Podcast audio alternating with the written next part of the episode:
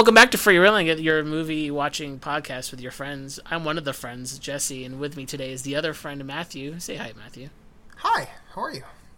I'm okay. Uh, dealing with back problems, but aren't we all? It's carrying Yes. the weight of life on our shoulders. Yes. Um, and we're join us, joined, join us, join with us today is our third friend, Grace Benfell. Grace, how are you? Yeah, I'm I'm good. I was wondering if I was going to get to be a friend or not. I was very. I was on the edge of my seat. Oh, Grace. well, Grace, if, you're one of well, I'm going to tell you right now. For some No, reason I ended up mean- not being a friend, I was quitting. So No, I was. I, I say that, but actually, I was. Well, I. Never mind. I was about to go on length about the weird ways in which I sit and how it hurts my feet, and I have to stop Oh, doing no, I, it. I get that. Anyway, but I was not at the edge of my seat. I was in fact comfortable. so good. there you go. So there, it's three friends here uh, gathered together to talk about uh, a movie about three other friends taking a journey. Three friends. Uh, Well, three three men who always got along and never had any conflict with each other at all. yeah, three friends taking a, an epic journey um, through a land that, of mystery and suspense and thrills. Uh, we're talking about the Lord of the Rings trilogy here. No, we're, we're, we're talking about. jeez. Wow, I watched the wrong movie four times. How'd you watch it four times? So, you know, you know, I don't want to talk about it. That's fair. I, don't- I don't wanna talk- I'll tell you about it, but I'll, we're not talking. Just We're talking about the 1979 film Stalker by I am bad with pronunciations of uh, names, so Matthew, take away names. Andrei Tarkovsky. Thank you. Tarkovsky. I get tongue tied pretty easily when it comes to names. That's fine.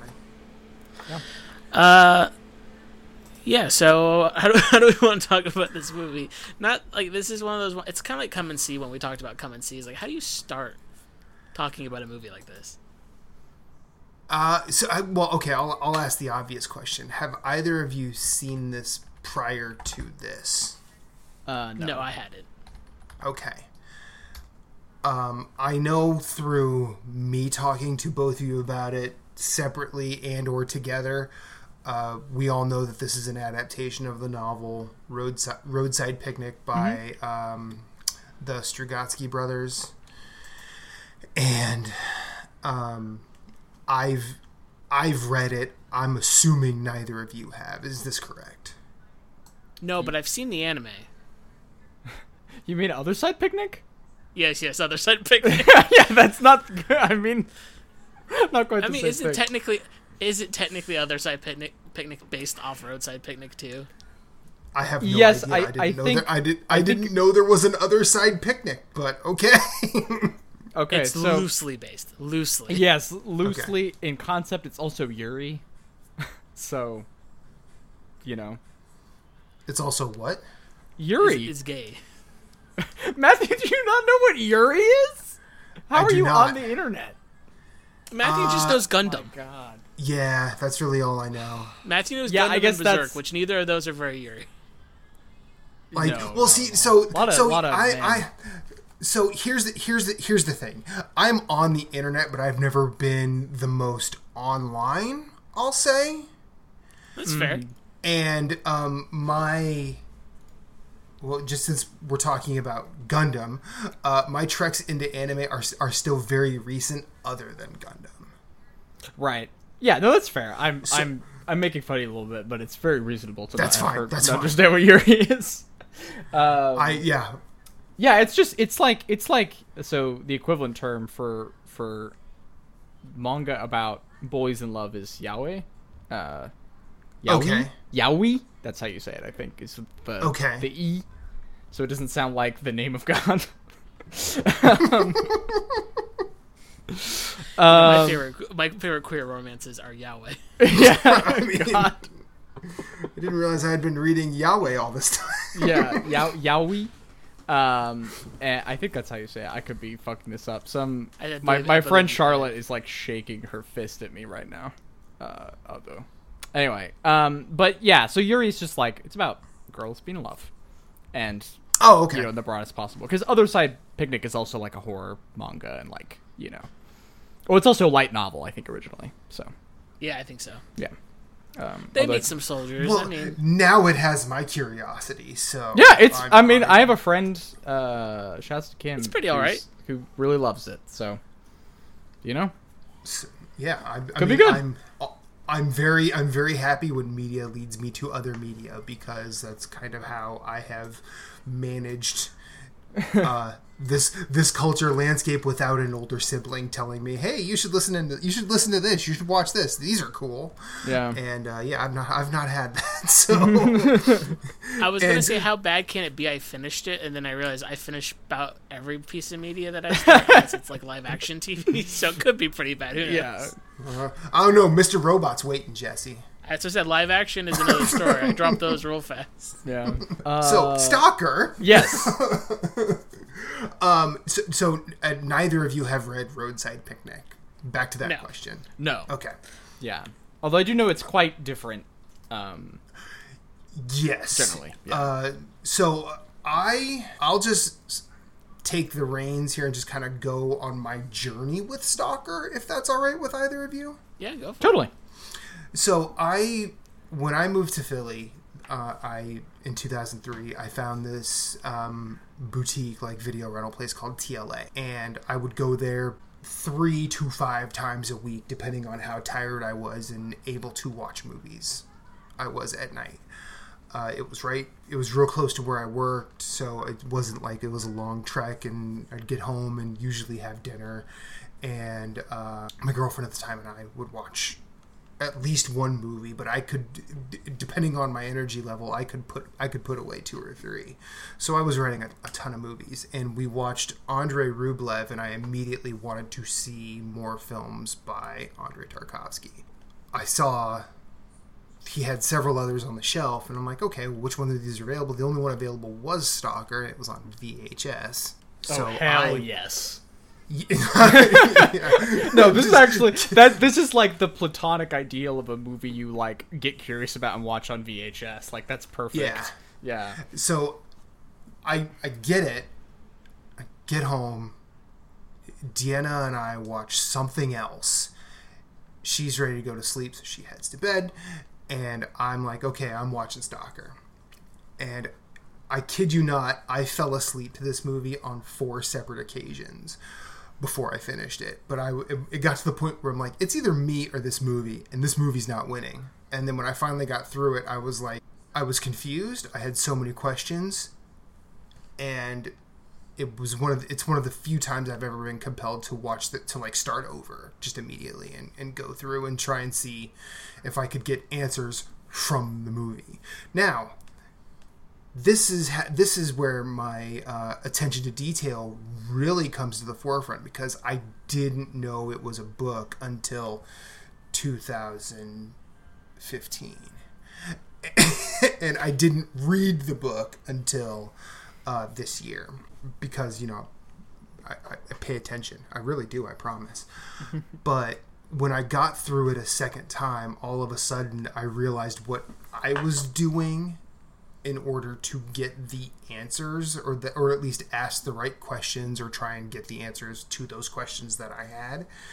And it was I'd realized that like maybe I had been watching movies incorrectly up to that point. So my love of this movie is more of how it made me interact with it where I hadn't really done that. I hadn't really done it to this degree before. Yeah. And that's that's why I love this movie so much. Um now I think we should probably start in terms of like what is stalker not necessarily go into roadside picnic because i think i, I don't need to speak for the entire hour change because i really i really could because roadside roadside picnic having read it uh, i'm hoping the uh, critical folks decide to read it so i can read it again roadside picnic is fucking awesome you should read it um, but let's get you both talking. Um, what is your sense of Stalker having gone through it? Well, I'm more than anything. I'm curious. Like, I know Matthew, you like it, and or you love it. I liked it. Grace, did you like it, or how how'd you feel coming out of it? Um, So I had a very weird reaction to this movie that I feel like is gonna make people yell at me, maybe. Um, although I know other Not people share this us. opinion. No, I know. I'm not. I'm not talking about y'all. I'm Um, ready to yell. Jesse's ready. Jesse's ready to fight. No, I. um, Sun's out, guns out. Jesse Peterson. this is a, okay. So I think this is, yeah, for a movie that is as slow and contemplative and like ponderous as this. And I want to be clear that I'm not saying that's not negative. None of that is negative, right? Sure. I found it really easy to sort of think through and with, and kind of by the end of it, I was like, yeah, like I get, I understand what Stalker is in a way that I feel like a lot of other people, and I think I may have had this reaction coming, like if I had watched it in like 2017 as opposed to now. Like it's just, mm-hmm. you know, but like I felt just so kind of unbeguiled and unmoved by it, even as I like kind of marked the things that it was doing. Um, like this is a movie, yeah, that like people talk about it sort of like how do you, yeah, like you were talking about Matthew to some degree, like how do you understand Stalker, right? Or how do you sort of inflect it? And for me, it just unfurled very easily. Um, and I found it, yeah, very legible. And so it's not a movie that like I can't really love it, and there's certain degrees of me struggling to like it, even because it's I it's a movie I can't I can understand, but that I can't think with, if that makes sense. Um, and to some degree, I think that's just like personal stuff, and I think we'll talk about because maybe I think maybe my read on it is a little flat. Um, but Okay. but yeah, that was sort of my general reaction to it, and so part of it, as I've been excited, I'm curious because I think the last two episodes I was on, we were pretty much on the same wavelength. And also, I was coming in with movies that I had seen before and that I was a huge fan of. Right? Okay. And this time it's a movie that I hadn't seen before and that I'm like not an evangelist for at all, right? okay. You know. And so yeah, so I'm I'm excited for the conversation, but, but yeah, that's general reaction. Yeah, I mean, Jesse? for myself, yeah, I, like coming off of it, I, well, going into it, right? Like I was thinking, it's like, oh man, I can't wait. this is Stalker. We're finally doing Stalker. We've been talking about this for ages now. My mind's gonna be buzzing after this, and I and I finished watching it, and I went, huh, that's pretty neat. This is pretty, this is a pretty cool movie. Um, but I didn't come away from it like. I guess my thing is like, it didn't challenge me in the way that I was hoping it would challenge me in any way. Um, not that this movie isn't challenging in any ways. I think it definitely is for some people, and it definitely can be for others in a more uh, cerebral way. But for me, I came out of it going like, "Oh yeah, that was basically what everybody's been talking about." It didn't really like trick me up or uh, pull pull the rabbit out of its hat or or uh, grab a cane and pull my legs out from under me. Like it just kind of kept pushing. I think the last scene did, did a little bit of that. Um, but it wasn't there wasn't enough build up to what the last scene was trying to deliver to me to make it feel like oh oh oh, oh okay but uh but I enjoyed it enough that I plan on rewatching it at some point but it's not one of those things where like I was sitting here thinking is like I gotta rewatch this right now Yeah. which we've ha- we've had some really like tough movies like that I was like I want to show this to someone like right now or at the, like honestly come and see is maybe the toughest movie that we've watched in sense of like how real it is we've watched some pretty graphic movies and like uh, upsetting movies but come and see is just like this happened people went through this people lived these experiences and I finished that going like I wish I could show some of this right now. or like when we Right. when we did silence, it's like silence is really rough. But I enjoyed sharing that with someone because I was like, this is this is just a good time. even though it shouldn't be. Or with with Stalker, like I was watching in the same room as my dad and stuff, and he was like kind of paying attention, asking me a few questions. But I'm like, I'm like, ah, it doesn't really matter if he watches this with me. This is my own thing. Yeah. yeah. Well, so I think that I think the difference the difference here is that I was I had no prior knowledge of it other than I had seen Andrei Rublev and they were directed by the same person. Yeah. Whereas you folks have like had circles of people saying, "Hey, you'd probably like this," or Jesse, I know you've had me going, "We should watch Stalker" for I don't know how long now, but yeah, so um so and, and i i think if i had had that I would probably be way closer to both of you Yeah. than Well, I than think I um. I mean I think that was also part of my reaction was like like cuz it's just there is an element of Stalker that's very sort of mythic, right? And this is something Mm-hmm. that the movie cuz you know, the three so I guess let's let me lay out the premise of this movie, I guess. If so I can that kind was going to be where I wanted to go next Yes. anyway. So go right ahead. Okay, so basically, um, there is this place called the Zone, and in the Zone there's a room, and the room is kind it's kind of mysterious, but in theory you can go there and it'll grant your deepest wish or deepest desire, right? A stalker is a person who can lead people through the zone, which is often dangerous and and frightening, um, to get to this room. And with him he takes a writer and a professor. Um, and that's that's the movie. Like it's them going through the zone right? Yes. uh, and the before and after basically which are also key to this is like it's shot in sepia like this very sort of yellow tone when they're outside of the zone and then on col- gorgeous color film when they're inside right Yeah. um and you know the movie plays with that stuff a little bit at the end Yeah, it's the Wizard of Oz essentially. Like, Yes. Yeah. Totally. Totally. um, well, I think, and I think that's sort of the thing is a lot of the movies, and really explicitly concerned with like signs and symbols. The trek to the room is a religious rite. It's a pilgrimage. The stalker is kind of like clergy. He's a like, in you know, he's sort of on the outs, and this is also part of the like. This is Tarkovsky's last film in the Soviet Union. Um, Yes. and I, it is difficult to to see like the concern about like borders, about sort of the restriction of kind of this mythic, th- these mythical things as not being sort of about that, right? About him as a creative and as sort of a, uh, as explicitly as he could possibly be in the Soviet Union, religious person, right? Um, and yeah, and I think that's I think that that's something that can be just really potent to like find, right? Um, whereas yeah, like that was sort of the friction I had was that um, yeah, I don't know, is that I think looking at the movie through that lens, it's like okay, it is sort of this religious pilgrimage, right?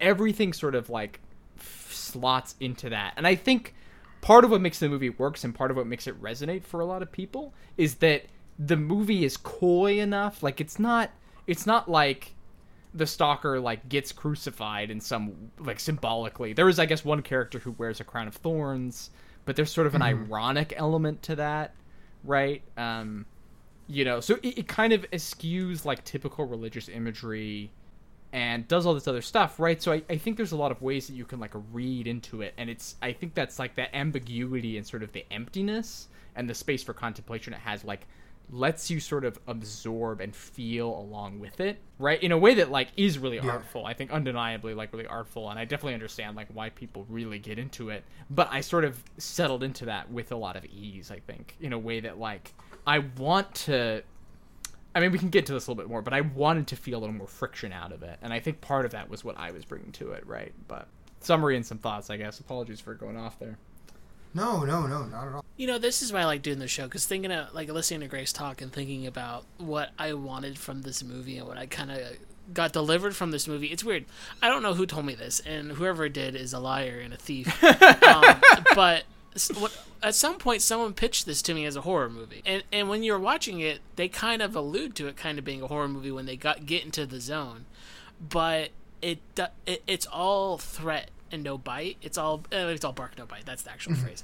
Right. Um, but but it's like it's always the stalker going, "Hey, don't do that. If you do that, you're gonna die." And then they're like, "Yeah, but what if I did it?" And then they're alive. Like they keep surviving these weird Right. happenstances at times, and then it makes you question, it's like, okay, then why do they need this guy? Like, yeah, it's confusing, but someone will figure. Well, yeah. Well, I think so. One of the things, yeah, I, I have, I have like a lot of thoughts about exactly how this, because I think, I think a lot of what's happening there is sort of religious, right? That like these two people Yeah. keep being afforded grace and then ultimately rejecting it, right? Yeah.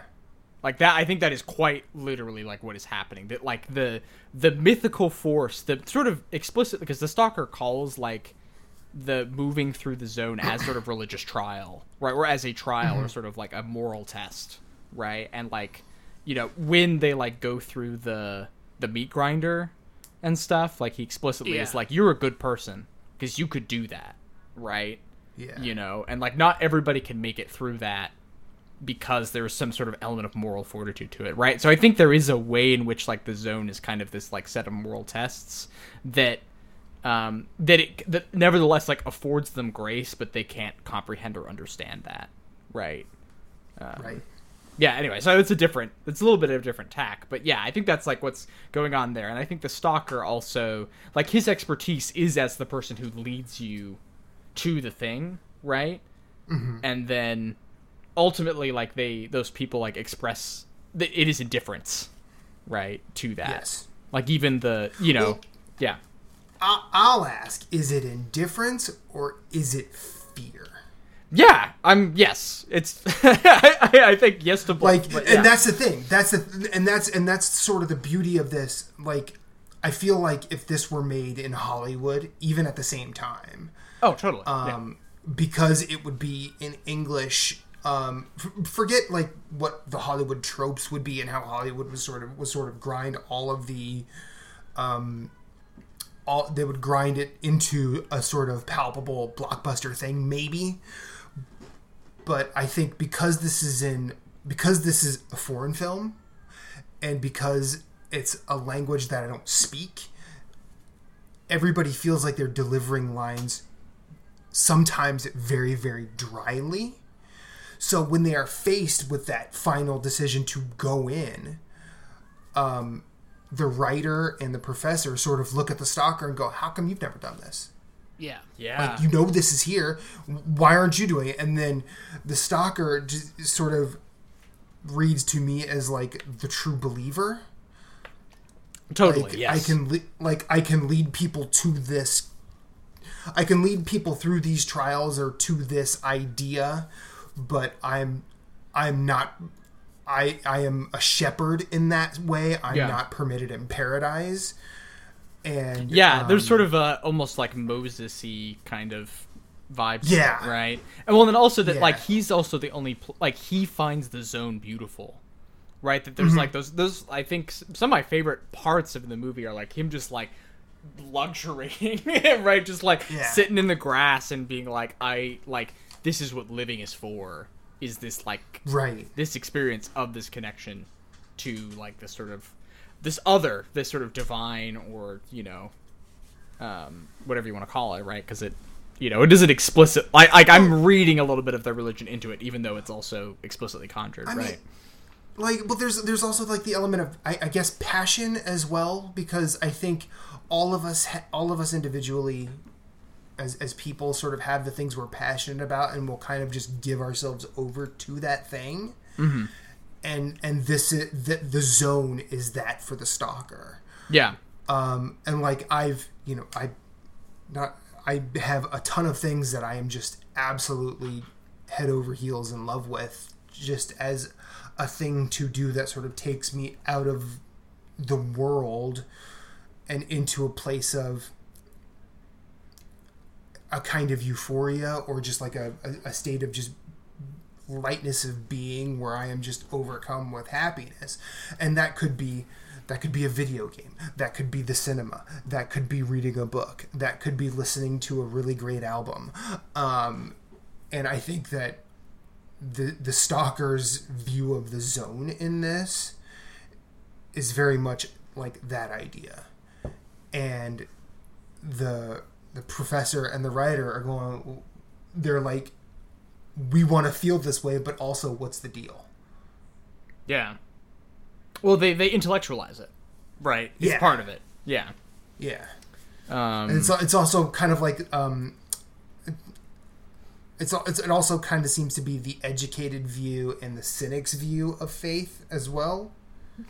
yeah Am I misreading that? No, I don't think so. And I think that's part of like how um the writer is like beholden to the because he's like he's like a popular writer, right? He writes like Yeah. paperback novels. Is kind of the implication, you know. Um and and the professor is also like he's part of the, he's a science professor, right? He's not professor of the humanities or anything like that, right? Like he's like a physicist kind of guy, and so they're both kind of beholden to like, um, like societal pressures and uh, you know, not necessarily market forces, but kind of similar kind of thing, right? Whereas the stalker is like able to sort of not transcend that because he still has like this responsibility to his family and he still like cares for them in some way. And also I think something that I appreciate is that um you know, his wife doesn't get a lot of screen time in the movie, but No. she gets this moment at the beginning that is like like fuck you. right? Like why are you leaving me Yeah. again? You know, even though I think the movie does kind of find that noble, right? It does like give voice to her anger in a way that it doesn't have to do that. Right? Like um anyway, uh I mean, I just love but that. I just love that the, that the this this voyage is sandwiched between just two brilliant soliloquies from uh, the actress Alisa Freindlich. I think that's how you Oh, say yeah. her name. But but like for not for being on screen for maybe a total of ten minutes, you remember her. No, totally, yeah. And Yeah. Um I, th- I, I think there's a uh, I don't know if it's explicit. I picked I, I picked it up as explicit near the end, but I feel like the stalker can only connect to people that he's taking on this journey too. Like he, he he's lost the connection with his family to the point where like he it felt like he doesn't know how to relate to anybody that isn't going on this journey. Um but he's also kind of scared to take someone close to him on this journey. yeah. Uh, I think partially because of what happened to his brother and things like that.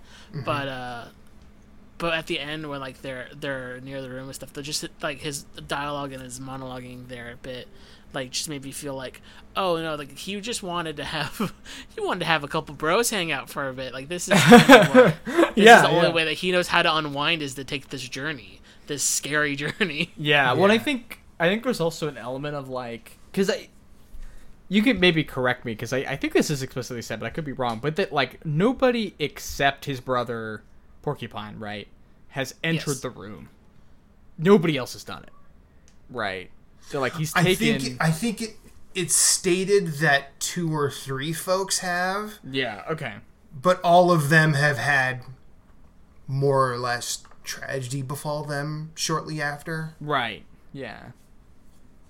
Okay. Okay. Yeah. Because I, I think, or maybe it's that he, it's not so much that I think nobody else has been inside, but that he's only led one person Yeah. who is who is. He's entered. only led one person. Yeah. right. Yeah. I think I think that's right. Yeah. So, um, so I think there is also an element of like maybe this is the one, right? Yeah. you know, uh, and yeah, that I think plays into I think some of that like almost narrow-minded sense, and I think that's also part because I I do think he is like a really heroic figure. Like he's the most sympathetic character of the central three for sure. I think. Yeah. Um, but I do think the end of the film. So he has a daughter who um, it's not. It's unclear what exactly her disability is. Um, but So- she is. Yeah, maybe you have some insight on this, This, Matthew. this is where I'll- this is where I'll do just the the book work on this um, because he's gone into the zone so much. He's been affected by it, yeah. and and therefore it affected his child. Yes. Yes. So it's I I it's not so much I don't I don't think it's so much of a disability. I think I know I know like the Strugatsky brothers allude to it in the book as sort of a mutation. Right. No, I think is- that's it, but I think there is sort of a there's a way in which she is treated by the outside culture as yeah, someone who is like mutated or sort of has an abnormal body that has yeah, she's like talked about she's talked about very much the same way that Boo Radley is talked about before you see him in To Kill a Mockingbird. right, yeah, there's sort of a there's sort of a there's a mythic sort of mysterious or horrific quality to how people talk about her, but also there's kind of a Yes. like she needs to be cared for in ways that like quote unquote normal people don't, right? Mm-hmm. Um, and I think that does in some way like reflect. Yeah, that's not disability is not exactly what is occurring. Like I think you're totally right, but I think there that is a sort of a, a layer or sort of a something you could read into it, right? Mm-hmm. Um, and she has she can she can move objects with her mind. Yeah. and so I think there is an element of like the zone is here with him, and there's this person because also there's sort of the scenes from her perspective, which then are shot in the color of the zone, right? And there's sort of I think a Yeah. sense that like the zone is gonna be everywhere, right? Yes. Like, and I think it, I think again, it's it's also to me that is like second coming stuff, right? It's like the Right. the world beyond has arrived, and it is going to shape everything. Like it is going to remake it, right? Um, and I think she's like the sign that like that is going to happen, and that someday you know it won't just be like a stalker leading people into the zone. We'll all be living in the zone, and having Yeah. to like contend with that. You know. Yeah. Yeah. It's dope, isn't it? No. no, you're listen. Your enthusiasm is welcome. I'll just be like, yeah. um. So, did you have anything you wanted to say real quick, Jess? Uh, no, I, I, it's one of those things where, the, again, another reason why I like doing the show is a movie that I'm kind of lukewarm on, or not in this case, but movies that I just didn't really care for. The discussion makes me go, oh yeah, that's why it's pretty cool. Yeah, well, I think that's sort of the thing. Is like, there's de- like, there's a reason this movie is like so talked over and beloved, right? Um, But yeah, I do just feel very like, you know, yeah, I just feel very. There, there's so little for me to like chew on, and I think that sound like the thing is, I feel like I sound like a fucking asshole. Because it's like, oh, I but I- understand. Like, peop- the plebeians out there don't understand Star Wars, but I do, and it's I- mid. I, don't- I don't, I, I don't think that Tarkovsky like went out to make a movie that was hard for people to understand. No, I think that's true. Um, yeah. Um, and, and I think I think a lot of a lot of the this is this is for elite minds uh, co- comes from a Which, lot of, like, which I'm in agreement that the people who say that fucking assholes. I'm I was gonna gonna say say, I that think it right comes now. from a lot of like like chuds who who, Yeah. who just yeah, like, who I think like to- also not to be probably don't have the read on the movie that I do, and I'm pretty sure I'm more correct than they are. right? Like not to be too rude Right. about that, but yeah. Like anyway, continue. I just I just think like from everything that I've watched and read about him, he seems like the kind of director who kind of hates all of the mysticism around movies, and he cared more about the humanity of movies, if that makes sense. Like, um, I know I, one of the videos I linked to you guys when we were talking about this talked about how much he he hated like Stanley Kubrick in like 2001, and like, that's kind of like why Solaris was made because of Yeah. 2001. Oh yes, stuff. I've heard this. Yeah. Okay. Yeah, and so like I and I think that is like kind of like the mindset of it is Kubrick's like I want to make you lose it, and Tarkovsky's like I want you to just kind of like live someone's life for a moment, and even if it's a weird situation, you'll you'll get you'll get what they're going for. Yeah, yeah, totally. There is I mean, I think that was also sort of some of the frustration for me was kind of this um I think this is also sort of an interesting contrast with all the prior movies that I've brought to the show. Um is that all those movies are about people going through it in relationship to faith, right? Yeah. And all of them are sort of to some degree like affirming in some way, right? That there is sort Yeah. of there is like something like the divine at the other end of that suffering, right? Um, But it's still very like present, and a lot of them are like, I mean, particularly Silence is like a movie about bodies like struggling against this immaterial thing, and the divine like not showing up. Like you know, in Stalker, there were all these moments of like grace, this like way the zone is like making itself known to people, right? And in Silence, Yeah. there is so little of that, except for these like big dramatic moments, right? Um, that and and I think that's sort of the thing is for me like I think I kind of struggle with a movie that is ultimately about one man's certainty. Right? That like Stalker really is. Like a it is a movie about a guy who knows so- something to be true and it's not that he's not complex or doesn't have some flaws in how he like sees that, right? But I, he's right about what the zone is. I think fundamentally he is, right? I don't Yeah. I don't think the movie leads any other question for me. Um, people might disagree with that, and like you know, but in my mind that's just not and i think that's part of it for me is like if we're gonna talk about god you gotta talk about this like other shit? Yeah. right and it's just it just, i think it's hard for me to connect in that way right like and i think part of it is also like i'm very sentimental like i fucking love Sure. wachowski movies right which are so fucking corny and like big mm-hmm. emotions right and like i think Yeah. that's part of there is sort of an aesthetic distance at least in Stalker, like I, I can't I can't speak for the rest of Tarkovsky's work. I've seen like 20 minutes of Ivan's childhood, and that's it. Um, so I think it's interesting, Jesse, what you're talking about with sort of this humanistic perspective, right? Um, and I definitely that's something going on in the movie, but I think emotionally it's pretty distant, right? It's pretty reserved. Um, Yeah, no, and so and I think that's something again that like I can get into, but can be hard for me to to fully like settle into. It's a bit weird when you come out of Stalker and you go, Babette's Feast was a bit more challenging than Stalker was. and again, it's not like the content itself or like the the style of the movie isn't challenging because I think it is for some people who don't rub well with this style of filmmaking. Yeah, But I think I think you're right. Like none of the stakes presented um, end up having what I'm trying to find the right word. None of the stakes that are brought up in this movie, like I talked about, like the danger, right? There's always the fear of the zone, but nothing ever happens in the zone. Like, Yeah. a little little bit of spooky stuff happens in the zone. oh no, Casper's around in the zone. But, like, but at the end of the day, like they come back, they come back. Like everybody comes, like they come back. He's he's back with his wife. His daughter can move a glass. Um, like nothing, nothing feels like there was. There's there was no worth in the way. Like no one, no one evolved in the way that I wanted them to. I guess. Yeah. Well, I think part of that is that it is kind of a movie about like, and I guess this is maybe the struggle because there's sort of the the ending bit where like where the stalker's like yelling about how nobody gets God anymore. Basically, you know, he's like Yeah. all these all these intellectuals like they don't you know they don't understand right.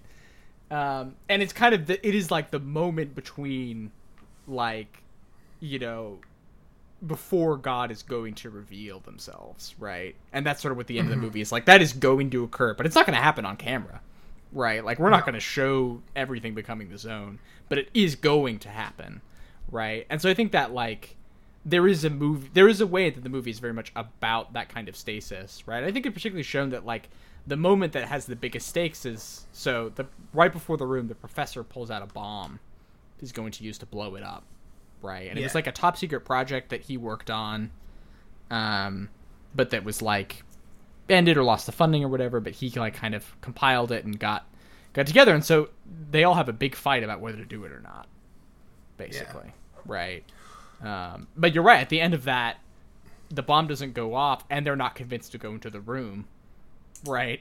Like they just put the bomb away and then the and then leave, right? Come back. Um, See, I sort of like the compare and contrast with the other films you've brought here, Grace, yeah, because the other films, like, and I'll say with the exception of Babette's Feast, because I feel like God shows up there. yeah, Um, but like definitely in the silence and and last temptation like it's it's about the absence of it or the the persistence of faith d- despite the possible absence of it yeah. Here the people don't show up Yeah.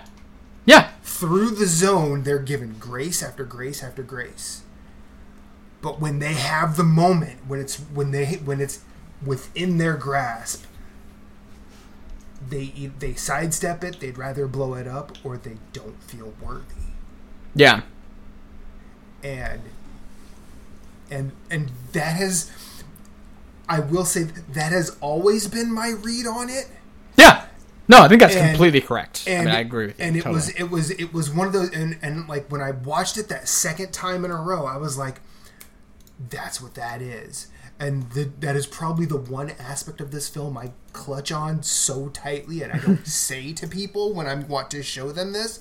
And to be fair, the reason I watched it a fourth time uh, it, last night, we have we have guests in town from Scotland, and uh, I'm like, y'all want to watch a, a weird Russian movie with me?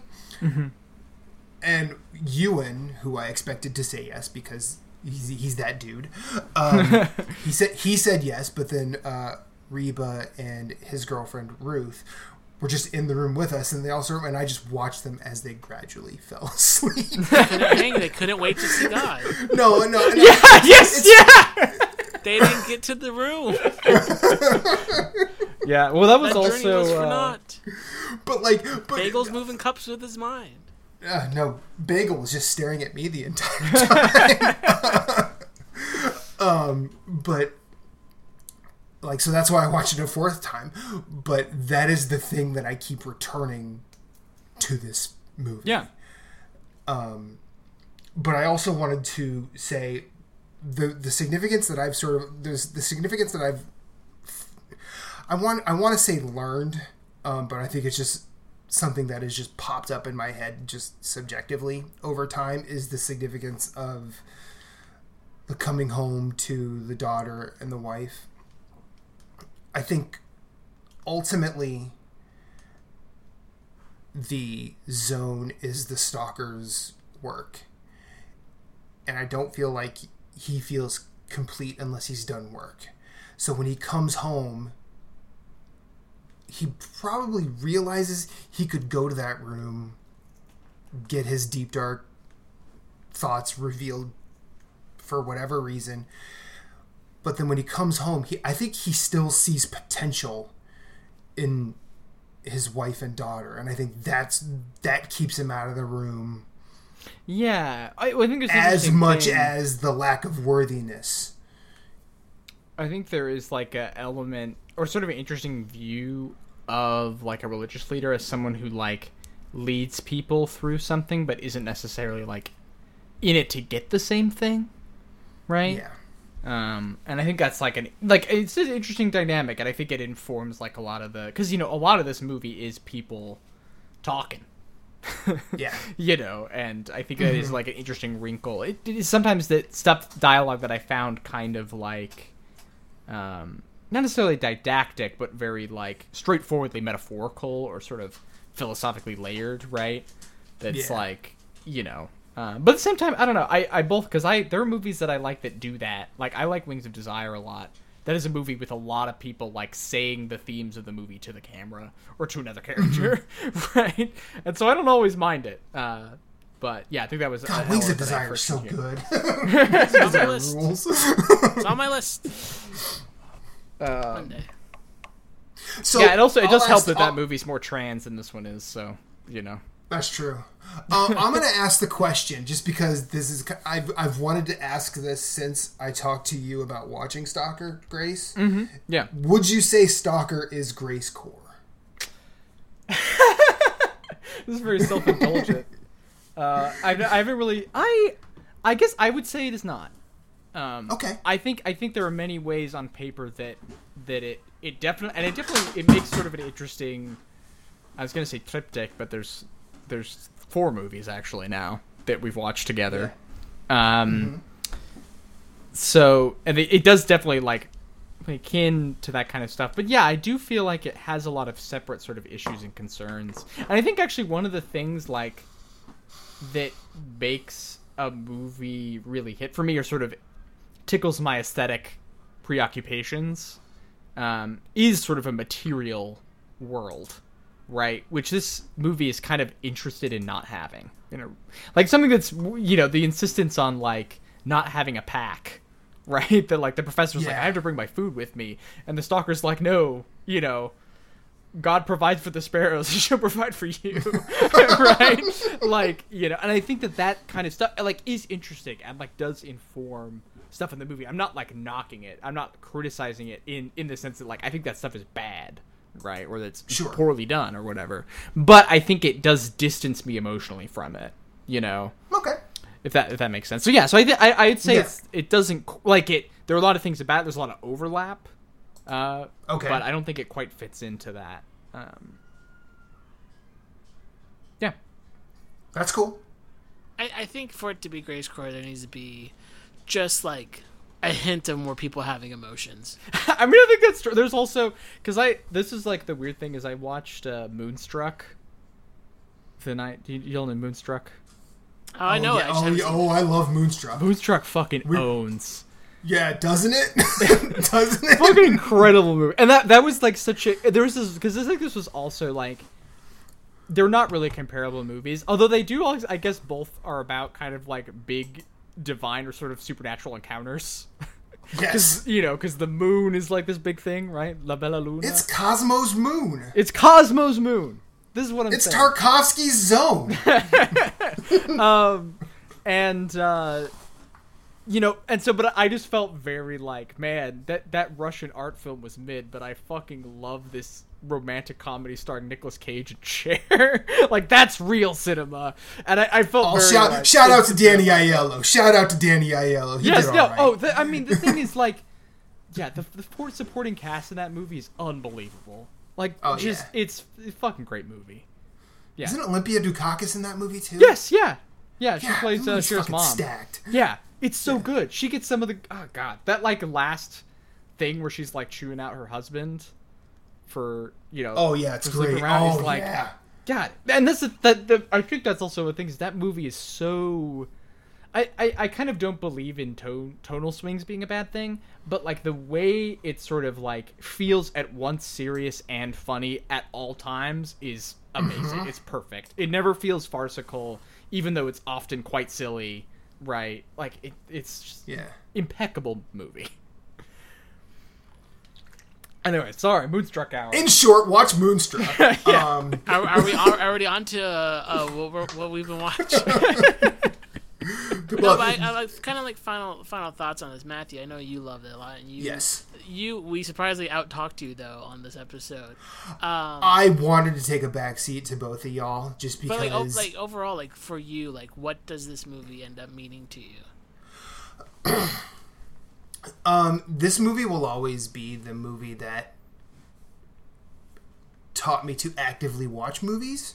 yeah, Um, and while I get the, while I've, I mean, um, while I've learned about, you know, Tarkovsky as a person and the stories behind Stalker, and I liked, I like the narrative that this is a movie that is just about, as much about Tarkovsky leaving Russia as it is uh, three people going to find whatever it is they're looking for in the zone.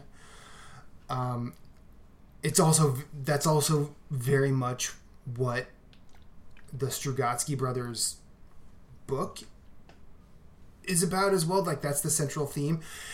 Um, I will say this: uh, if you were to ever decide to play the Stalker game, the original one, mm-hmm. read the Roadside Picnic book, and now that you've seen this, it's weird. And by weird, I mean kind of awesome how all three hang together as a representation of a thing. it is Yeah, yeah. one of like I've Well, never think- read the Witcher books. I've never re- I've never read the, the Witcher books. I've never played the Witcher games. Oh God, Grace has uh has a few essays for you. yeah, No, yeah. I know. oh no, I know. I know.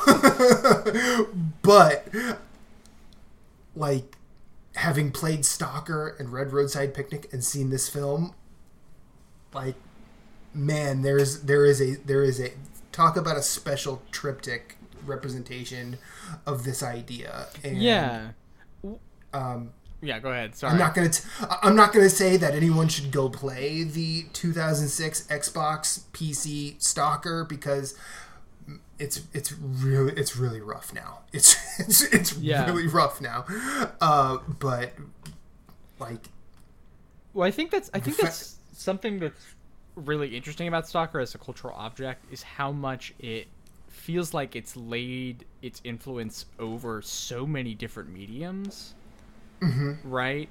That it's like Yeah. you know that like it has like a literary lineage with Ro- Roadside Picnic, and it has like this huge, you know, this is like in many ways it was actually interesting because my roommate had seen a bunch of Tarkovsky before, but like didn't know about this movie, and that was like very surprising to me because I was like, "This is like the Tarkovsky movie, right?" Yeah. Like it, it's in like at least in the Solaris. yeah, it's like in the American imagination anyway, right? Like I'm, Mm-hmm. you know, it, it's different in all sorts of different fields and like cultures, right? I, I'm sure, but like, um, and then also like in games, right? That like uh, you know, Metro Exodus recreates stuff from this movie apparently. Yeah.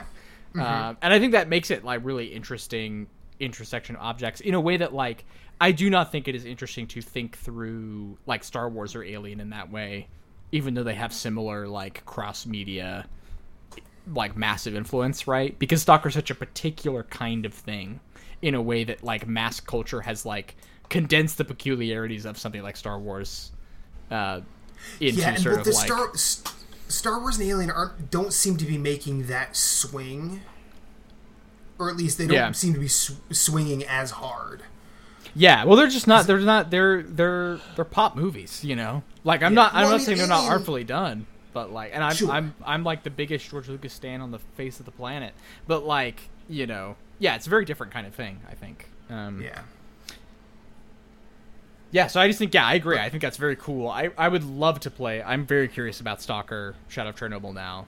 Um, Yeah, it's in a way that like it- I was before, but not in the same way, you know. And I really want to read it- Picnic as well. It's weird that the game takes more from the book than this movie does, because this movie does, like, this movie does not take any of the vignettes in the book verbatim at all. It Right. takes the idea, and it, it takes like the skeleton of the book, and Yeah.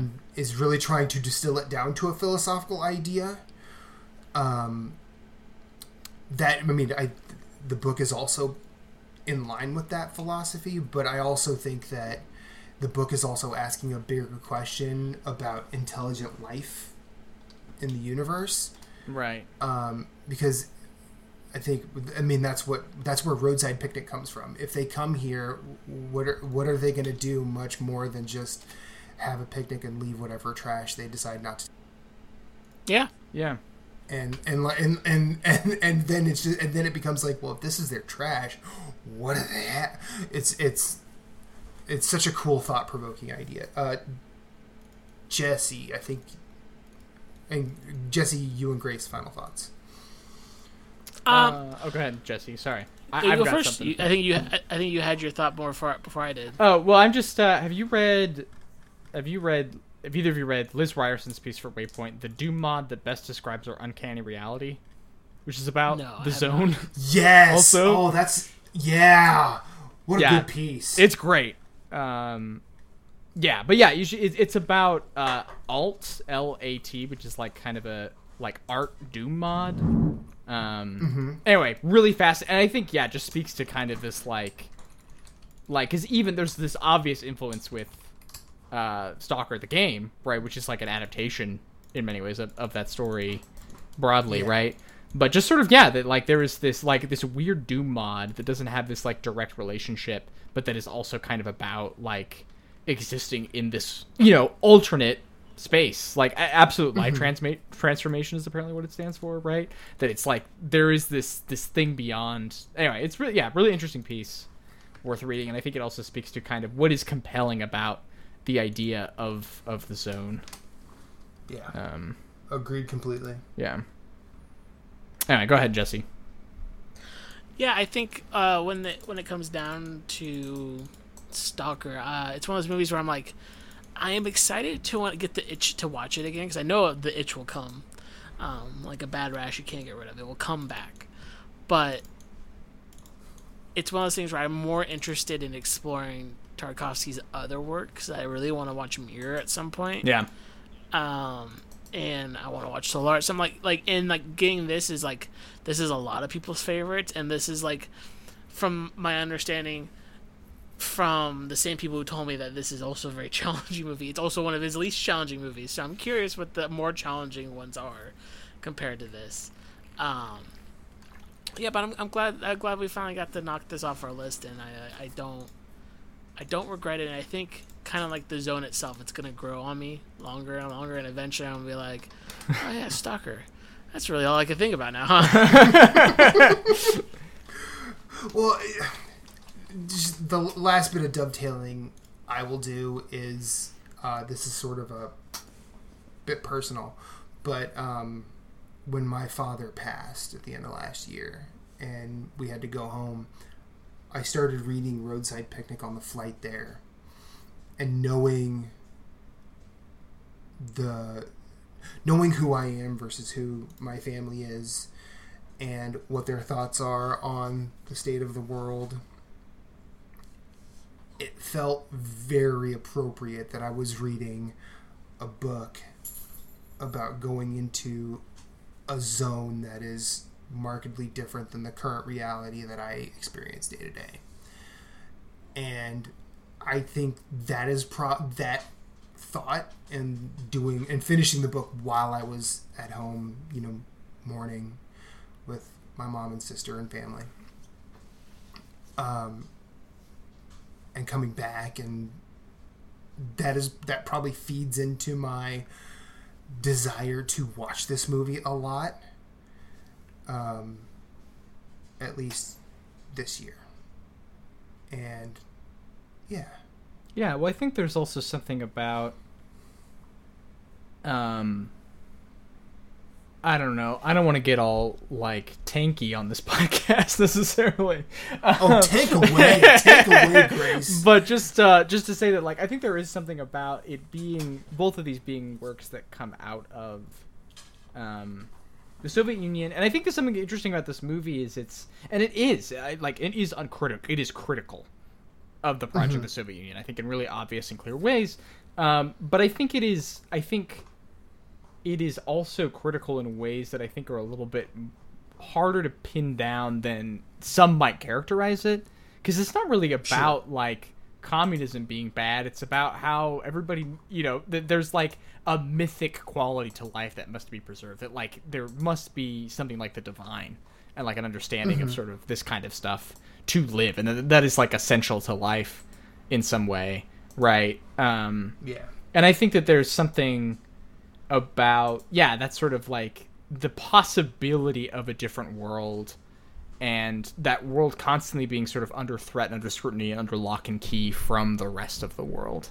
Right? There's like something going on there. I think in relationship to like what the Soviet Union represents represented um, and represents still as like a space as like the possibility that like you know a working class revolution can be won and power can be held with all the you know with all the complexity and stuff that comes with that right and i'm obviously not an expert on the soviet union or any of this stuff right um, but yeah i just think there's something going on there and that maybe resonates with your experience kind of like because i've definitely felt like this too like living you, you know there's a real way in which i think um, even just being aware of what america is and like all these sort of things makes you live in kind of a different reality than a lot of other people right? Or reality that they're you know it's that they live i guess version of this as opposed to the zone version maybe in some ways um yeah are we the ones Right. with the sunglasses or right we, yeah everyone likes to think they're the ones with the sunglasses taken off uh yeah or with the sunglasses i mean yes because that's the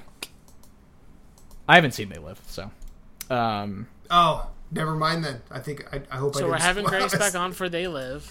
yeah I no i'm down listen i like i like carpenter a lot uh or i've only seen three of Carpenter's his Grace movies. Core. I'm like i'm like Well, pondering this i i think christine is kind of grace core uh Yeah, no, I oh see yeah that. Christine, Christine is definitely grace core yeah a lot of like i don't know a lot of boys but then again i thought this was kind of gonna be but but yeah, well, I, I, so. the thing is, again, I think it is in a lot of ways, right? Like, it's Mm-hmm. not. It is. It's. It's just that like there are sort of ways that I'm preoccupied with some of these same subjects that Stalker is not, and so it just kind of like we just kind of pass each other. I think. oh yeah right? and I, I'm, yeah i'm totally Yeah. okay with that like Yeah. No, I'm not. I'm it's, not. it's your I, genre grace i'm just watching it right. I'm just. uh I'm just saying that like I understand why you watch this, or you know, have seen this many times, right? And we're like, oh, this is Mm-hmm. totally a Grace movie. Like I completely get the the impulse there. Um. Yeah. Anyway, I hope that I hope that made sense. I don't want to like talk over your personal it did. experience. Yeah. Um. agreed But agreed Grace, what have you been watching lately other than Moonstruck? uh, well, let's see. What else have I been watching lately? Um, I've been watching Mad Men a little bit. I like it. I like those uh those sell boys. They're they're selling stuff. Um. I so I, I've only seen the first couple episodes, um, and also my my friend who kind of talked me into watching it. Um, well, actually, I have two friends. I have two dear friends who are both like, "You should watch Mad Men," and so I'm like, "Okay, I will watch Mad Men." Um, and um, I don't know. I think the thing is one of the things that is really frustrating to me about television generally right now and this is somewhat coming from someone who does not consume a lot of television right? So i might be talking out of my ass. But um, is that the the budgets have increased a lot and sort of the fidelity has increased a lot but the craft um, has gotten i think actively worse generally like watching something like cheers especially like early cheers where it's like one set Yeah. maybe two sets in an episode. Yeah. Right? And you know, it's very like I'm not I'm not out here being like, "Oh, that's incredible filmmaking or whatever." But it's pretty sharp and has a really nice like staging to it. It it knows how to use like very simple arrangements to like communicate something about characters. It's all pretty flat, right? It's not like there's a ton to it or anything. Right. Um, but I think the craft is really evident, and I think something I appreciate about I think TV of that period is the sort of stage quality that it has, or like that period and earlier, right? Um, and so you can sort of see the craft. It's very visible, right? Um, whereas I think sort of the opposite, and especially with like you know something like Stranger Things, which is a lot of CGI effects, right, and sort of a lot of like big aesthetic swings, like these needle drops that have been getting so much news lately and so much play on the radio, right? Um, But that's a show that is so like nakedly sort of mining stuff that is smarter than it is, right? Yes. and um and kind of you know like it's just there's not a lot like there's just so little actual like craft happening and sort of the aesthetic wash kind of obscures like how how thinly written and filmed it is. Um at least you know this is i've only seen the first season so like maybe it gets uh, you know I, i'm being too generous to it honestly. But like that's you know that's kind of my feeling and i feel like a lot of tv is kind of this way. I think like i mean obi-wan is also this too for me right? Is that like like watching you know i know that i'm like the prequel i'm not the prequels i a lot of people like the prequels it's like not a it's not even like a countercultural opinion to enjoy the prequels at this point. But like Yeah. i think those movies are genuinely really really well, well crafted and especially because like george has a real interest in like classic Hollywood, in in samurai, in like you know a bunch of mm-hmm. stuff, and this is evident in you know of course the original Star Wars, but it's also all throughout, you know the the sequ- the prequel trilogy, right? In a way that like every Star Wars show is aesthetically interested in Star Wars. You know? yeah. yeah. right and like and i think this is part of like the the like sort of hellscape that we live in to some degree right uh, and the thing is i guess this, to get to mad men i think mad men has a lot of craft that is very forward and is also kind of interesting because it's playing in this you know a lot of mad men or the couple episodes i've seen of it is on one set. They have like the at the office set right? That is mm-hmm. a good chunk of every episode right and so there is sort of this play of like recontextualizing or re- moving around that space, seeing the same characters move in and interact with that space in different ways, right? You get that, but then you also sometimes get the little more flashy. There are all these big needle drops in it, right? Um, yeah, I, I do think right now sometimes it can feel like a little forceful or obvious. Um, you know, I think. Um, yeah, but I, I'm generally I'm sort of like in sort of contrast to a lot of TV I, I watch or have watched lately. It's been like, oh wow, like this is really like there was a sort of a lot of sort of um, premeditation going into this, right? That you can sort of feel and see on the screen. Um, yeah. yeah, so I'm, I'm definitely curious about it and like I'm interested to see like and I, I I hear people tell me that like I don't know if it just gets better or better but like it like from season one to like season four it just is progressively better and so I'm curious to see how I feel about that and you know how that will shake out but I would be interested in talking to you about your journey through Mad Men. yeah I'll I'll I'll keep you posted um because man, I have some thoughts about that show, and nobody agrees with them.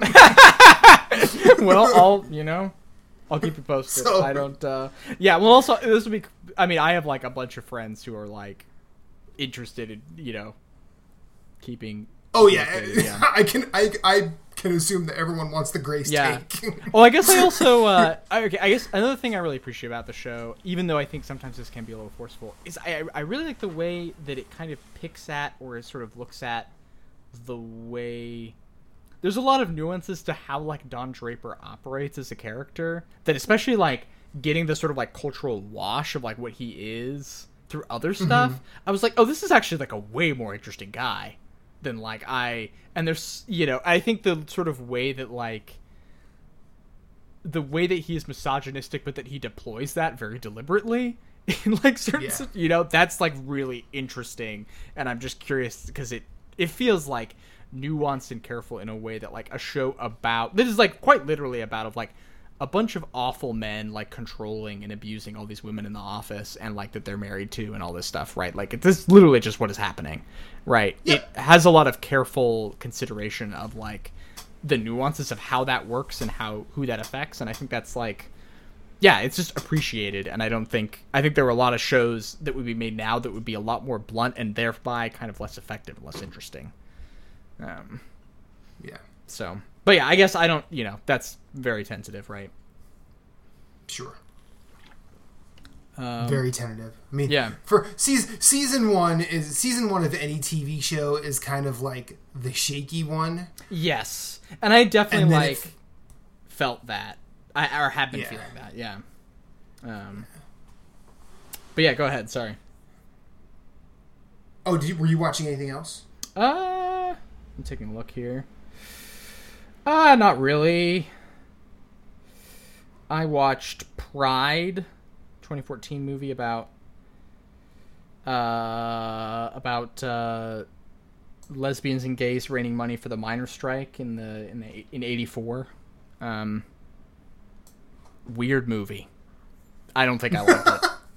Um, it's it's I don't know. It's very it's it's like it piles this like un just kind of foundationally like extremely tragic and like brutally sad story that is about like the decimation of like British labor organization and like the mass death of queer people and AIDS and kind of puts it into like a like you know with some tragic moments but still like a feel good um like inspirational story framework and I think it yeah that's that's that's the problem I have with it is I feel like the- movie is a very is like a real fucking bummer and does a, a lot of effort to try and hide or obscure that or like turn that into something positive where I don't feel like you can do that with AIDS.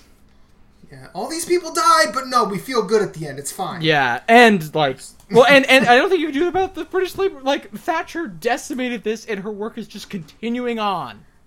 Yep. Right? Like Brexit is like, it, all this stuff is like connected to that moment in history. Like, and this is the same thing for like Reagan in the U.S. Right? Is like these are Same, yeah. Historical thinking the same thing. monsters who destroyed so many good things, and like Yep. the resistance to them like largely failed.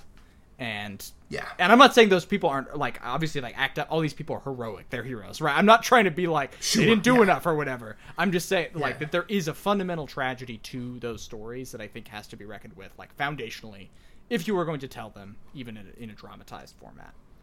Um, and yeah, I don't feel like Yeah. it quite does enough to to do that. Um, but it's I mean the thing is, it's also your mileage may vary. It's quite charming. There's a lot of actors like Bill Nighy is in it in a very reserved performance or unusually reserved performance from what I've seen from him. He's quite good. Okay. Like everyone's kind of doing good work in it, you know. So, um, but so yeah, yeah. That's the other thing I watched.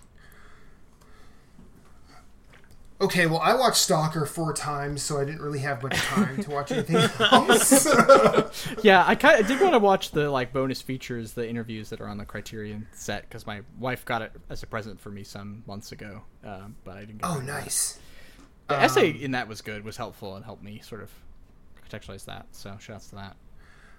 But I, I am, uh, I am almost to the end of Berserk in terms of what is available via the deluxe edition volumes. I am at the Mm-hmm. last one that's currently out. So So there will be like one more. There's, I think there's Right. two more set to come out. Oh, okay. one of them, one of them comes out in like eight days, and then another one comes out in August, I believe, or no, August or late August or early September. And then chapters have started coming out. Uh, Right. the post the post Miura chapters, and I'm probably I haven't decided if I'm going to finish the deluxe volumes and then continue on immediately or just wait till those happen. But um, Berserk is one of the best things I've ever read. Uh, Yeah, I'm it. not.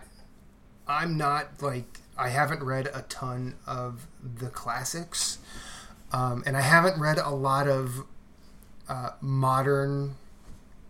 Like, I say pivotal, but like usually when when folks in like Grace and I are in the abnormal mapping community, when folks are talking about a new book there, like I've missed a lot of those. Um, and I Jesse helped me uh, earlier in terms of picking out a book. Like I'm like, okay, I'm like I have these three books, I can only get two of them, and I had to drop House of Leaves at Jesse's advice. I will come back to House of Leaves eventually, but not yet. Uh, Yeah. So like, but Berserk is Berserk is amazing. I'm sure. Uh, I'm sure I- Berserk is better than House of Leaves, a book I do not like. so, Okay. All right. yeah, All right. Well, when I get to it, I'll talk to you. yeah. No, I mean, uh, yeah. Funny, fun, I actually read it with Ty of Uppercut, uh, and we both Oh, did not nice. like it. So Okay. I know. I know. Jesse. Uh, Jesse said it was good, but uh, the amount of work it asks you to do on top of just reading it seemed a bit fortuitous. Yeah, I think. Well, I think the thing is that I, the. Well, I mean, okay, we don't need to talk about House of Leaves, but uh, Borges did it better. And like, it's just like you can read like a Borges short short story and get what you get out of House of Leaves, and it takes like you know, a sixteenth of the time less. Um, that is my feeling about it. Um, That'll be an interesting compare and contrast work. So. Yeah, well, because it's also something. It's something that House of Leaves is like pretty explicitly in conversation with. Um, Okay. Yeah, because I think I think Borges is cited multiple times. It comes up a couple times. There's yeah, there's like stuff that Borges is interested in that that House of Leaves is also interested in. So the comparison is unavoidable. But I think it's funny that he was like, yeah, I'm gonna do a Borges thing, and then writes a like fucking so long book. And Borges short stories are like famously very condensed. Um, you know, I, I don't think you show the You guy out meandered by- while Borges did it tightly. yes, yeah. I mean, that's basically how I feel about it, right? Um, although, yeah, maybe there's and to be clear, there's stuff going on. It's like a, I think it's a good book to read. There's interesting things happening in it. Um, like there's a reason that there's a lot of hullabaloo about it. Uh, I, I Sure. don't care for it personally. okay. All right. Jesse, Yes. what you been watching? I don't remember ever when I leave off when we talk about what I've been watching That's okay. because I watch too many things in between these recordings. I mean, I'm okay with repeat business. I mean, I Did did, wa- I did watch Stalker a lot, so say that again. Did we talk about the card counter? No. Um, why did I click on Top Gun Maverick? I did see that again. That's also very fun. um, the, uh, the card counter is a 2021 Paul Schrader film. Um, if you don't know Paul Schrader, he wrote Taxi and directed other stuff and wrote He other wrote things. Taxi Driver. Taxi Driver, sorry, not, not Taxi, the show Taxi. Taxi and Taxi Driver very different. Um, he also See, he also Tony co-wrote, Danza is in one of them, but I'll leave that up to the listener. um, he also co-wrote Last Temptation of Christ. yes. Um, yes, and directed First Reformed. yes. Uh, so basically, this I think the card counter is a nice um, dual feature with First Reformed because it's basically like, man, guys, America kind of sucks. like, like that's basically what the conversation is, but about poker. Um, and so it, it's very interesting how to see all that tie in. It has some very interesting performances. A very subdued but also outrageous performance by Willem Dafoe in it. Uh, God, I which I that did, I did not know he was in that movie until I forgot that he was in it, but yeah, yeah, I've not seen it also, but Um, America kind uh, of sucks. I call. Yeah, kind of. I- It, it's it's interesting. It's about a poker player who you learn eventually was a part of uh, interrogation teams in Guantanamo, and and got and got basically blamed for it all when Wood Dafoe's character might have been actually the mastermind behind everything. Um, so yeah, very interesting. Yeah. Um, I, I- I mean, the same thing of like First Reformed starts off like that's just a nice Ethan Hawke movie about him being a priest talking to a guy who might be a little radical, and then things happen. Um, I watched Mad God, the Phil Tippett movie. Um, that movie's weird. The movie's very bizarre. I don't know if it's good, but I really enjoyed watching someone make something completely what they wanted to do Okay. a couple other ones I want to talk about real fast. I watched Party Girl, which is a 1958 noir movie. Oh and I- yeah. I just, I just really like noir from this era. Noir's good, man. It's just, it's when it's good, it's some of the best melodrama that you can ever watch in your life. Yeah. Uh, and then I watched Michael Mann's Miami Miami Vice, um, and that movie should have been an HBO 10 episode uh, limited series, and not a two hour movie. Not because it's like bad, but it's because these two characters we're supposed to believe are like really good friends and like great cop buddies, and you get no time with them. They're almost never on screen together. It's very very weird. Who's in the Miami Vice? It's, Jamie Foxx um, and uh, Colin Farrell, right? Colin Farrell, yeah. Mhm. No. Oh wow. Which I guess Jamie Foxx pitched Miami Vice to Michael Mann after like um, Enemy of the State, I think. Or no, Enemy Ali. He, he he pitched No. it to him uh, like uh, uh, Or would like, it have been Collateral? no, no, like he was like at the party for like Ali. And he's like, "Hey, would you ever thought about maybe doing Revisiting. Miami Vice again?" Yeah, okay. And Yeah, because uh, and- Enemy of the State is Tony Scott, not Michael Mann. yeah, I was like, it's like it's one, it's one of those movies. In my Yeah, I mean they're kind of uh, they're kind of like vulgar auteur guys, I guess. Uh, Um, and then yesterday, while I had a, an, a, a day off, uh, I watched Dead Poet Society because I'd been putting it off. Um, and that movie, I really, I really enjoyed that movie, and that movie uh, maybe ruined my day in a very good way. Yeah, that movie will do it. so yeah, that's all. That's I mean, I watched a bunch of other stuff, but nothing worth mentioning really for the sake of this show. Watched a lot of popcorn stuff in between. Um, Nice. I watched Cocktail. Uh, that movie was bad. I did not. Know. Yeah, like that. movie. Ooh, ooh. I remember. I remember when I was. I would have been what six when that came out. Loved it when I was six. That's that's a six year old's movie. I can see. I that. loved that when I was six. And then you know I turned seven and like, man, this movie isn't that good, is it? movie is a lot, a lot of things it's trying to say, but doesn't say anything. Doesn't Um, say a word. in, two weeks we're gonna watch uh the player by um Robert Altman. Altman. It's Robert. Yeah, I was gonna say it's Robert Altman, right? Yeah, Yeah. Which I think is, is currently on HBO Max. and It should be there in two weeks still. I think Um, so. but I'm yeah. very, I'm very excited to watch the player. Everybody keeps talking about how good the player is, and I have not seen it yet. Yeah, my it's one of my dad's favorite movies. Uh, which you know, not. as- I think that could be good or bad. Um, Yeah, I, I. I guess I, I recently watched Robert Altman's Three Women, which rocks. I. Oh, what a good movie. Yeah, Love That that movie I've seen two so Altman much. movies, so this will be my third. yeah. What what two Altman have you seen, Jesse? I've seen The Long Goodbye, oh and I'm yes. trying to think about the other one I've Did seen. you see MASH? No, I haven't watched MASH, which is surprising because I watched all of MASH last Yeah. year, the show, so, but I've never Yeah. seen the movie. Um, it's, it's that's also on HBO Max. Was it I'm planning California Split? Yes, that's what I watched. That's also Okay. very good. Yeah, California Split rules. Elliot Gould, man, what a treasure! What a treasure that man is. Um, I'll save a lot of my Altman ramblings for two weeks from now. Buckle uh, up, surprise Elliot Gould in uh, the Lincoln Lawyer Netflix TV show. He's in like one episode, and it's like, oh, Elliot Gould's still doing stuff. yeah, he was in Um, the Ocean's movies, wasn't he? Yeah, but that was like almost twenty years ago at this point. Ocean's Thirteen, or what was the? Ocean's Thirteen is Was in he in the 2007. 15 years ago. Oh Jesus! Yeah, Yeah. still old. What is I- time? We're old now. Um, thank you guys for Speak for listening to this yourself. show. you can find this show on Twitter at freewheeling it. You can email us anything you want to email us at freereelingit at gmail.com. Matthew, where can people find you? You can find me at infinite underscore rewind everywhere I'd like to be. I also do uh, co-host a couple of other pods. One with Jesse's and mine. Um, I think Grace's mutual friend Caroline. Yeah. Um, it's called it's called Trivial Merit. We make playlists. Uh, to get us and hopefully you from a negative mood to a positive one uh, within the catalog of an artist. Our next one we are doing is the wonderful Bonnie Raitt. Uh, neither Caroline nor myself are very familiar with her work, but that does that's never stopped us before. I also do co-host a podcast about playing video games with three friends. Uh, it's called Story Route Zero. We basically talk about what we're playing and maybe some news.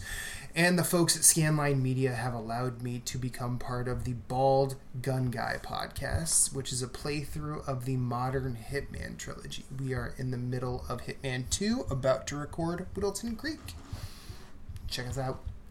Grace, where can people find you? Uh, you can find me on twitter.com at grace underscore machine. I also do a podcast uh, with my buddy Ryan about survival horror games. Uh, we covered Silent Hill 2 last week, uh, which is kind of one of the greatest fucking games ever made. Kind of hard to argue. Yeah. It's really good. Um, and we're covering Keep Fragile telling my Dreams. friends play Silent Hill 2 with me so I cannot get scared. It is okay. The thing is, yeah, no like Silent do- Hill One did not bother me at all. Silent Hill Two is pretty. Like it's all part of it is that the subject matter is like I think additionally more intense, um, but it is pretty fucking scary. Um, I get scared at games. That's one of the few things that literally scares me. yeah, yeah. No, there's yeah, and there's yeah, it's, yeah, it's good. It's good. Good game. Um, and this month we're playing Fragile Dreams: Farewell Ruins of the Moon, which is a kind of survival horror game for the Wii. Um, it's I've, I've only put like an hour or so into it so far, um, but it's really interesting, and I'm really excited to talk about it. Um, yeah, and that, that's basically it. Like I post my work on uh, on Twitter mostly, and you can find me at GameSpot and Paste uh, these days, um, as well as elsewhere across the internet. Yeah. And you can find me on Twitter at Sleeper of the Bed. I have a newsletter that I've been slowly working on. Um, uh, this is the longest I've sat in a computer chair, chair consecutively in the last week, so I hopefully will have something out next week for talking about how I think Star Wars might be the most important piece of pulp culture, uh, anything in the last 40 years or something. I don't know how old Star Wars is at this point. I think. Yeah. but just kind of like how I've been noticing more and more its its its tentacles and everything, and Yeah. not that it's a bad thing really, but it's I think it's super fascinating. No really well, talks I yeah, I guess I will because I guess no one's no one's pulling from the prequels, unfortunately. Really. But I, that's I I would argue that I think somewhat they are. They just Well, okay, no, it, no, yes, things. you're right because like the the model of filmmaking that the MCU is based off like comes directly out of the prequels and the Matrix sequels. Yep. Uh, Yep. they just fucking suck at it.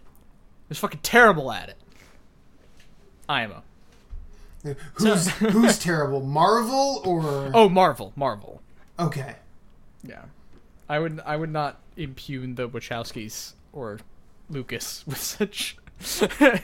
Even though they're like obviously you know flawed filmmakers in many ways, but uh, Yes. yeah. Matthew, who does our theme song? My buddy Jason, he goes by Deadeye, all caps, um, D E A D dash I. You can find his work on Spotify. His album is called Bloodshed Kingdom, and he was also part of a duo that released one of the best reggae albums I've ever heard in 2013. The duo is called the Hope Street Steppers. The album is called Black Lightning. Uh, check out his work, it's purchasable on Bandcamp.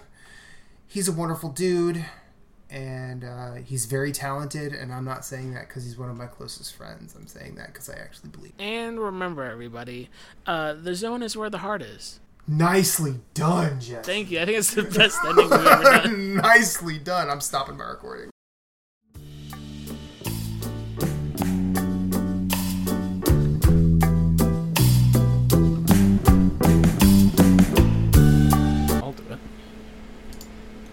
I'm a fan of backups. Generally speaking. Yeah. I'm a fan of my mom. That's my Rami Malek impression. Sorry, I'm bebopping around. What? Have you not seen that video? Which video? That's uh, I don't know who he uh, who he's doing. I think it might be a variety interview. Uh, but Rami Malek is they're like who, like who are you a fan of? And he goes, I'm a fan of my mom. And he's like staring very intently at the camera though. It's like this is how this is how it begins. Hmm. I think I've seen. I think I've seen that clip. Is it like? It was a big meme for a minute. Yeah. Well, because and then because he's like, I'm a fan of laying on the back porch and feeling the sunshine on my face. Yeah, yeah. I'm- he goes I'm a like fan a of- list. You know, my pet.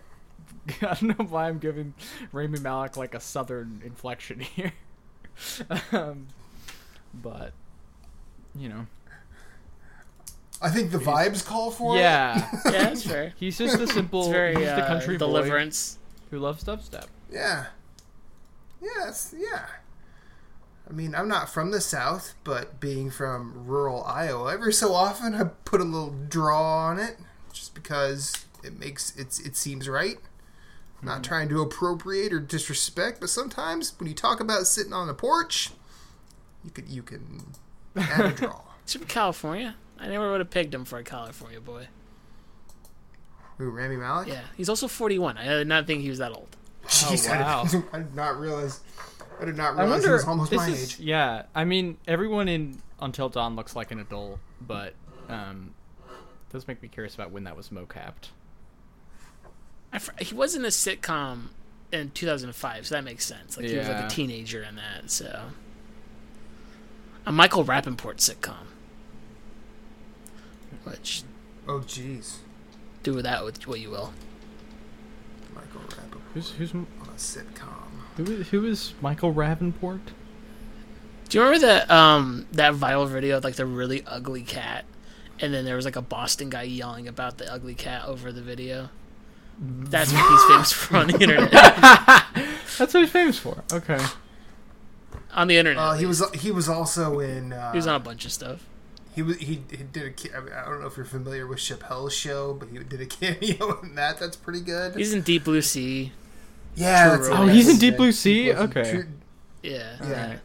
You, I you know have a pot Google to Song. He has one of those faces. For I don't have a pot to piss. Oh, in I know who he window to is. throw it out. All Um, I've got is fucking Floyd. oh boy, he's in three episodes of Twenty Four. Oh yeah, Rami Malek. Yeah, Yeah. yeah. yeah. He's I'm definitely not. I don't think he's. yeah. Um, I should finish uh, Mr. Robot at some point. Remy Do Rappaport. do you need to? Do you have I mean, to finish? I like the. I like the first season, so I feel like I should at some point. Yeah, I mean, sure. I don't. I know nothing about Mr. Robot. Um, I just any, I- I anyone think tells they- me a TV show I'm is good. I'm like, is it? Is it good? No, that's fair. That's Is it really good? Is it actually good? I, I, I, I know like uh, just based off our Letterboxd re- reviews, me and Grace are not uh, not the same fans of Obi Wan. yes. Yeah. Uh, But, uh, yeah. I mean, I I know from our conversations that's probably that was probably the case. it's okay though. Yeah. Yeah, No, it's yeah. Nothing. Uh, yeah, Gonna leave us all and start fights. yeah. That's yeah. Yeah. Let's do it. Let's uh, let's All right. start fights. Let's let's sync up. Um, Uh, oh wait, I should probably get time dot is. no, wait for you guys. Oh, okay. Let me know. I will also time dot is. Well, we really got cap clapcast material on this, so you can do with that whatever you will, I suppose.